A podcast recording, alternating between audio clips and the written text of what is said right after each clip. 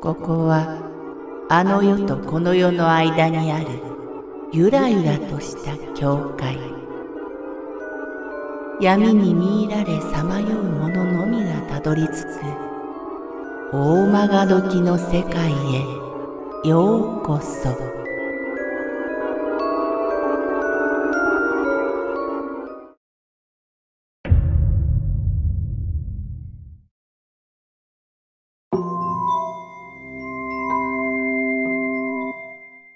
511号室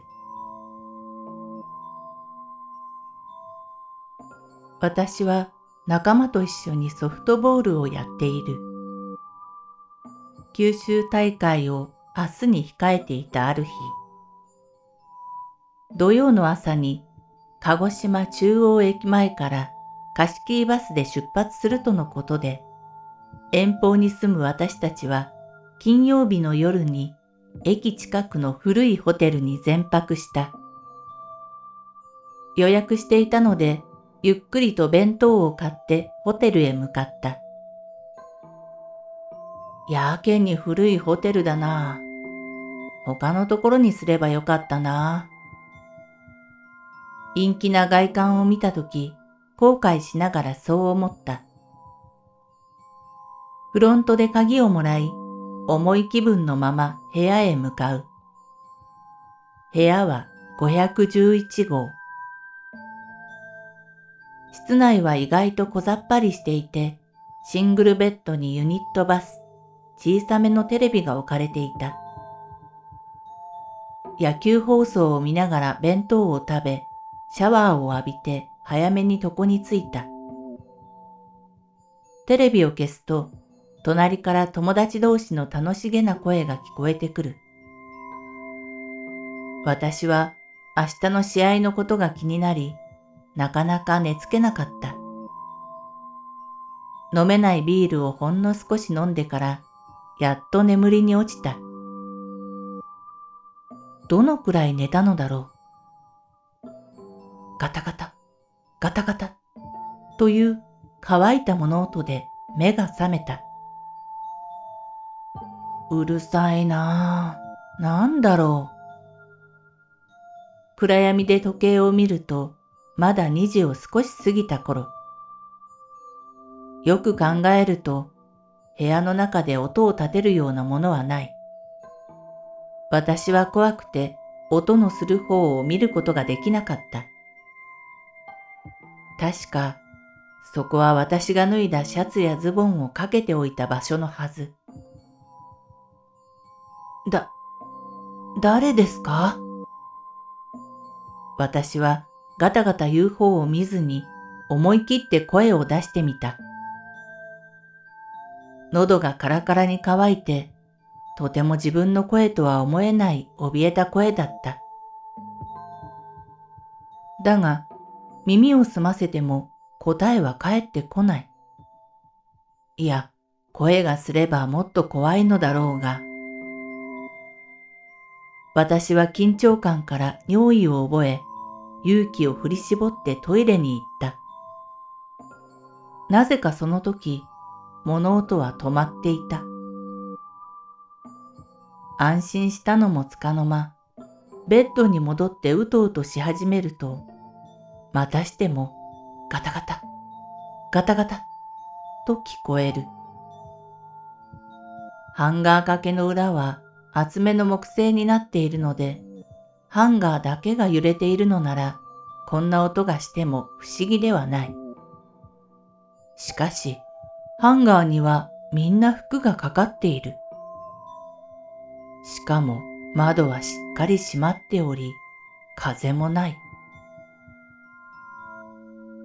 結局、私は明け方近くまでほとんど眠れなかった。511号室。あのガタガタ音の正体は今もってわからない。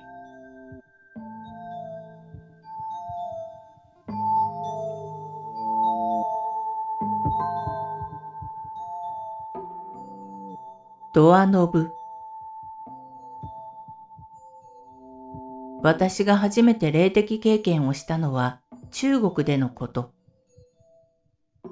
香港に駐在しており、毎月のように大陸へ出張していた。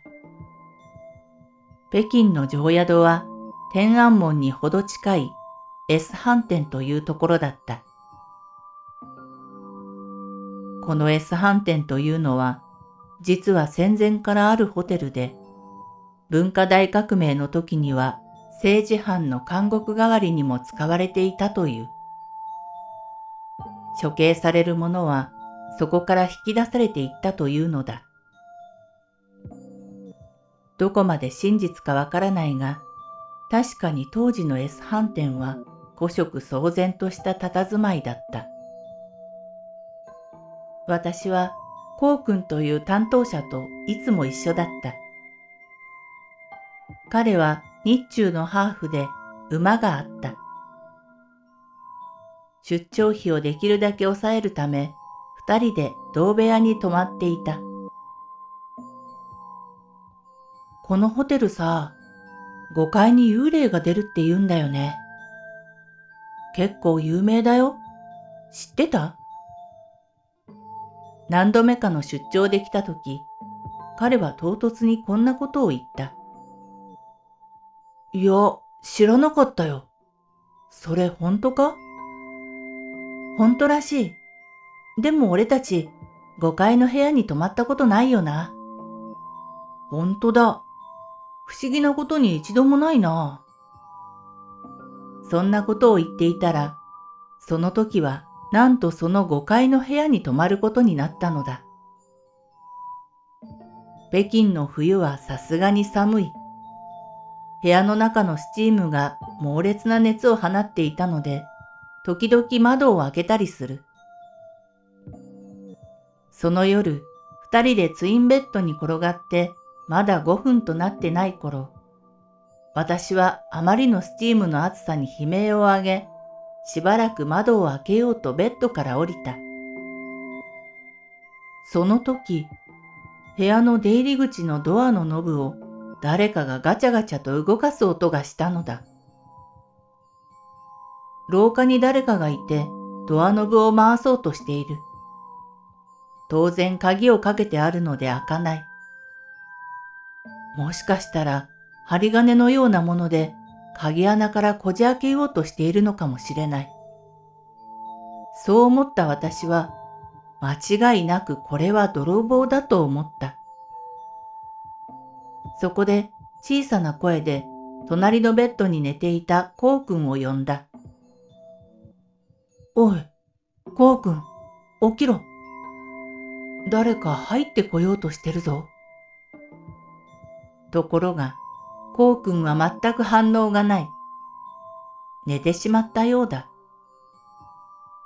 私は意を決してパイロットケースから仕事用のナタを取り出した。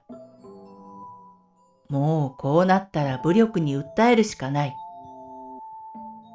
裸足でカーペットの上を抜き足差し足でドアに近づく。ドアノブはまだガチャガチャ言っている。鍵を外すと同時にドアをバンと引いてナタを正面に突き出した。ところが、誰もいない。廊下の左右を見ても誰もいない。その廊下は高校と明かりがついていて、しかもどちらの側にも折り返すまで長い距離があった。一瞬で走り去るにはあまりにも無理な距離だった。どこか他の部屋に逃げ込んだとしても、当然ドアが開閉する音がして叱るべきだった。が何も聞こえなかった。私は狐につままれた感じで、ナタをしまってベッドに戻った。窓を開けることなど忘れていた。10分ぐらいすると、またドアノブがガチャガチャ言い出す。今度こそ、と、ナタを持って近づき、今度は窓穴から覗いた。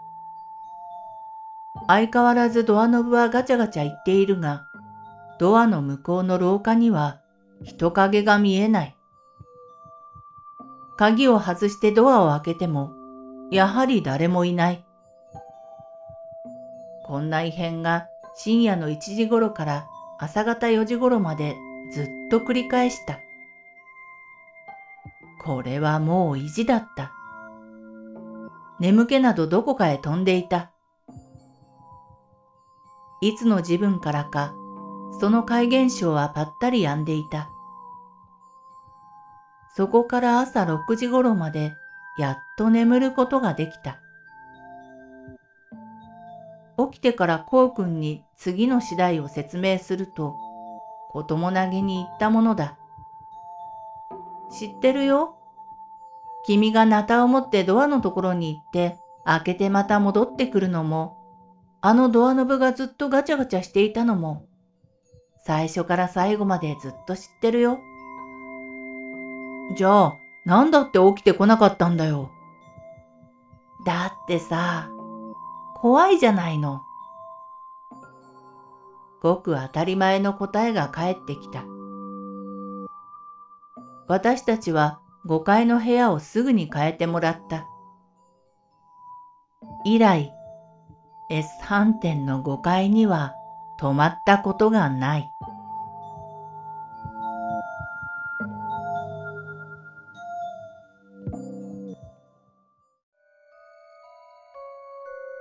この番組は怪談大曲どき物語に寄せられた投稿をご紹介しております。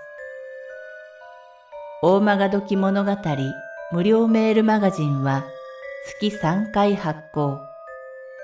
怪談系では日本一の2万人を超す読者が毎回震えています。ぜひご登録ください。